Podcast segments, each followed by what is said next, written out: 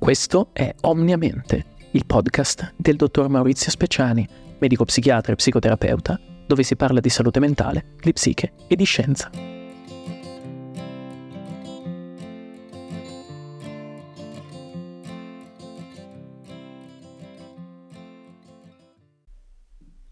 In questo episodio parliamo di cos'è un disturbo mentale e di come la conoscenza delle malattie psichiatriche può aiutarci a comprendere meglio noi stessi e le persone intorno a noi.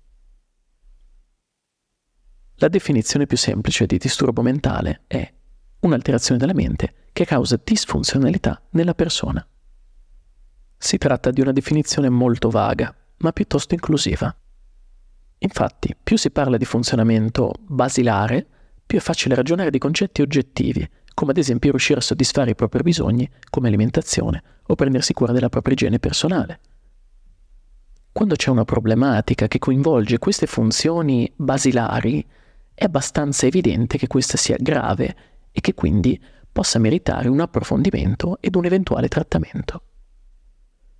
Più si parla di funzionamento complesso, più si ragiona di concetti invece soggettivi, come ad esempio sviluppare relazioni a lungo termine, costruire una carriera importante o sviluppare al meglio le proprie potenzialità, cose che non tutti necessariamente desiderano e che, a meno che non siano vissute in modo negativo dalla persona, non devono costituire un problema da trattare. Personalmente, infatti, preferisco questa definizione perché evita il rischio di psichiatrizzare la particolarità, l'unicità e la libertà di essere come si desidera, per quanto differenti dalla maggior parte delle altre persone. Fatta questa premessa, è chiaro che questa definizione è molto vaga e non è sufficiente per distinguere le diverse manifestazioni di alterazioni della mente. Infatti, per la scienza serve un linguaggio comune per la progressione del sapere scientifico. Tuttavia la psichiatria, non avendo, al contrario di altre specializzazioni mediche, un dato oggettivo su cui basarsi per fare una diagnosi, come un esame del sangue alterato o un risultato particolare agli esami radiologici, ha scelto di concentrarsi sui sintomi. In poche parole, quindi, la psichiatria ha scelto di chiamare malattie degli insiemi di segni e sintomi clinici valutabili dal medico. I diversi insiemi di segni e sintomi clinici costituiscono le sindromi e il medico, perciò basandosi su queste, effettua la diagnosi. Esistono naturalmente dei sistemi di classificazione che descrivono le caratteristiche di queste sindromi e di questi disturbi e quindi quali elementi possono permetterci di fare diagnosi. I due sistemi di classificazione più utilizzati sono l'ICD, International Classification of Diseases, dell'Organizzazione Mondiale della Sanità, e il DSM, Diagnostic and Statistical Manual of Mental Disorders, dell'American Psychiatry Association. Il primo, l'ICD, non tratta solo disturbi psichiatrici, ma ogni genere di malattia, mentre il secondo è fortemente orientato alla psichiatria. Dal momento che i loro contenuti non sono particolarmente diversi e dal momento che in alcuni paesi, tra cui l'Italia, il DSM è particolarmente utilizzato, lo useremo come esempio. Naturalmente questi sistemi di classificazione si basano sugli studi scientifici più aggiornati vengono periodicamente aggiornati da esperti in materia, anche sulla base dei feedback di clinici. Ad esempio, studi che evidenziano caratteristiche frequenti in un disturbo possono essere la ragione dell'aggiunta di uno o più sintomi necessari per la diagnosi. Tuttavia, non mancano aperte discussioni e controversie in ogni aggiornamento, in particolare quando si parla del DSM. Ma quindi in modo pratico come funzionano questi sistemi di classificazione? Il DSM elenca per ogni disturbo un insieme di segni e sintomi che devono essere riscontrati per fare diagnosi.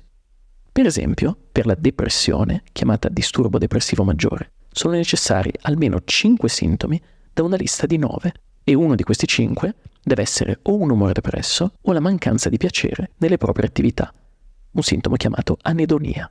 Oltre a questi servono altre caratteristiche, per esempio che questi sintomi siano sentiti come intensi dal paziente, che non siano causati da altre patologie in corso, da farmaci o da droghe d'abuso. Inoltre questi sintomi non devono essere parte di un quadro clinico più ampio che li contenga, come ad esempio schizofrenia, disturbo schizoaffettivo o disturbo bipolare. Pertanto lo psichiatra all'interno del colloquio clinico cerca di evidenziare se si presentino queste caratteristiche e se queste caratteristiche sono soddisfatte, a questo punto può fare la diagnosi.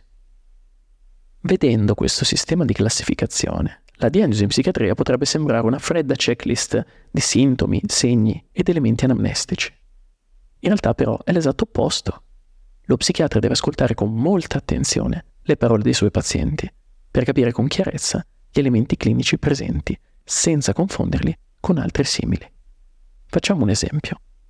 Un delirio può essere definito come una convinzione errata e persistente, non modificabile con l'evidenza, mentre un'ossessione può essere definita come un pensiero ricorrente e persistente, vissuto come intrusivo e inappropriato, che può causare ansia o stress.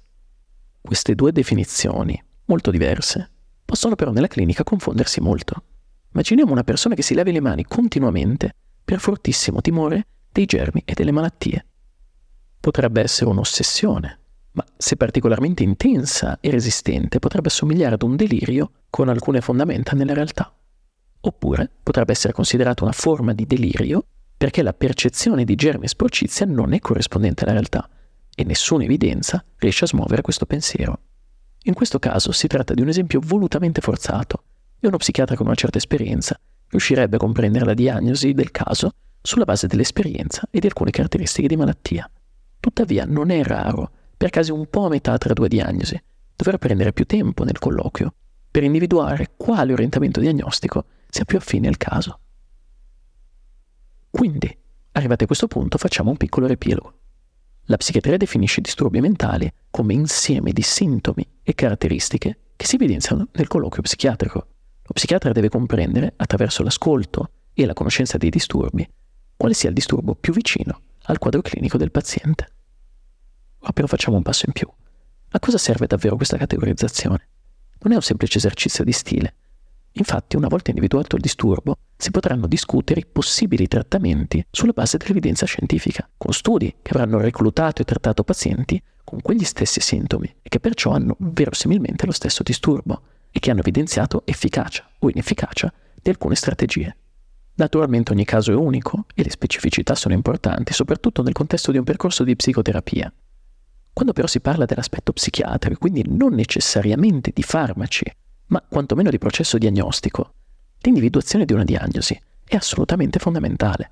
Sì, ogni caso è a sé ed è sempre importante prendersi del tempo per comprendere la particolarità di ogni caso di un paziente, ma se, come mi è capitato di sentire, si parla solo di unicità e particolarità, di fatto non si ha alcuno strumento per aiutare davvero i pazienti secondo elementi scientifici. Infatti, visto che come abbiamo detto la psichiatria non ha un singolo esame del sangue o di imaging che permette di fare una diagnosi per ogni disturbo, l'idea è che inquadrando attraverso i sintomi disturbi, a sintomi specifici corrispondano a disturbi specifici, con specifiche alterazioni neurobiologiche su cui agire attraverso trattamenti con i farmaci o senza farmaci, ma sempre su base scientifica. Un ultimo punto su questo argomento, sempre parlando di disturbi diagnosi. Non sempre è possibile incasellare la difficoltà di un paziente in un singolo disturbo. Possono essercene anche due o più.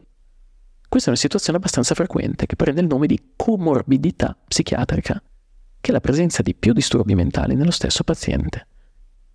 Disturbi differenti hanno elevate percentuali di comorbidità tra di loro, come ad esempio la depressione presente in un terzo dei pazienti con il disturbo ossessivo-compulsivo. Questo significa che alcuni disturbi hanno probabilmente una base di vulnerabilità comune e poi si sviluppano nello stesso paziente. Quindi non necessariamente vi è una singola diagnosi da trovare, e può volerci del tempo per individuare tutte le alterazioni e trattarle correttamente. Infine, un punto fondamentale di cui ritengo non si parli a sufficienza. I disturbi psichiatrici non sono presenti o assenti, inteso tra virgolette. Chiaro che quando c'è da fare una diagnosi o si rispettano i requisiti e quindi ci sono i sintomi, o la diagnosi non è presente. Allo stesso tempo esiste un continuum di intensità di sintomi. E qui si vede uno dei punti che ritengo più interessanti del mondo della psichiatria. In gran parte le patologie psichiatriche sono delle estremizzazioni di tratti che tutti noi proviamo con maggiore o minore intensità. Molti di noi nella vita hanno avuto momenti di tristezza o di ansia intensa.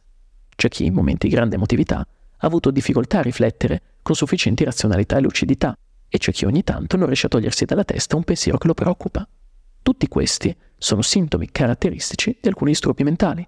La tristezza per la depressione, l'ansia per i disturbi ansiosi, la difficoltà a svolgere un ragionamento lineare per le psicosi, la difficoltà nel togliersi un pensiero per le ossessioni. Semplicemente la maggioranza della popolazione non sono di un'intensità tale da impattare in modo significativo la vita delle persone. Ma il processo neurobiologico è probabilmente molto simile. E qui arriviamo al punto. La salute mentale non è presente o assente, proprio come non lo sono i disturbi psichiatrici. È una scala di grigi per tutti noi. E quando stiamo soffrendo, non c'è nulla di sbagliato nel chiedere un aiuto. Per troppo tempo la psichiatria è stata considerata l'ultima spiaggia per chi soffre, mentre tanti, pur soffrendo altrettanto, hanno imparato a tenersi dentro le proprie preoccupazioni, le proprie emozioni e le proprie difficoltà, per il timore che iniziare un percorso psichiatrico e di terapia possa avere chissà quali conseguenze e significa aprire una porta che non si potrà mai chiudere. Ma è proprio l'opposto. In ogni branca della medicina, la prevenzione, il supporto e la terapia precoce sono cardini della buona riuscita di un percorso di cura. Eppure solo in psichiatria si aspetta l'ultimo momento, nella speranza di trovare una soluzione diversa. C'è speranza però, perché questo modo di pensare sta cambiando. Il dialogo sulla salute mentale non è mai stato così aperto e acceso, e questo è anche merito delle generazioni più giovani, che parlano molto più apertamente di salute mentale, migliorando la consapevolezza e normalizzando la presa di coscienza che la salute mentale è fondamentale per la nostra vita. Naturalmente, dove c'è informazione non validata, esiste un potenziale rischio di imprecisione e per questo è davvero importante ascoltare professionisti che ci mettono la faccia e che sono aperti al confronto per comprenderci meglio da tutti i punti di vista. In fondo l'obiettivo del podcast Omniamente è semplicemente questo. Al prossimo episodio. Grazie per aver ascoltato questo episodio di Omniamente. Iscriviti al podcast per non perderti i prossimi episodi su salute mentale, medicina e scienza o visita il mio sito docspeciani.com per approfondimenti.